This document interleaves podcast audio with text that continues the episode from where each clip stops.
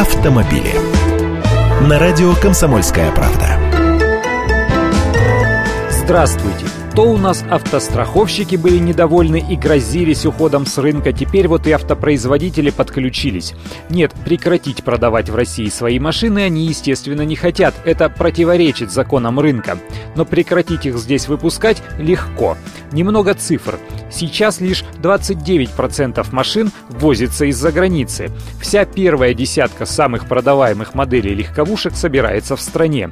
Государственная стратегия такова, что вскоре импортировать должны лишь 20% машин. Весь остальной спрос должна обеспечивать местная сборка но из-за вступления России в ВТО к 2019 году ввозные таможенные пошлины должны уменьшиться с 25 до 15%, то есть выгода от сборки машин здесь снижается. А рынок новых авто тем временем падает, значит падают и объемы производства.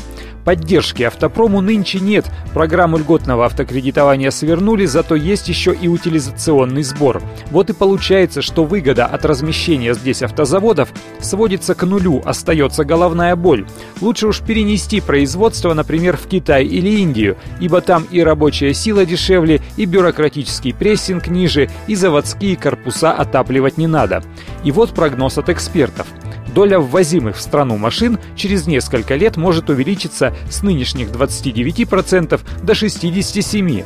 Это означает минус в рабочих местах и плюс к цене нового автомобиля. Логику улавливаете, таможенные пошлины снижаются, а машины могут подорожать. Автомобили.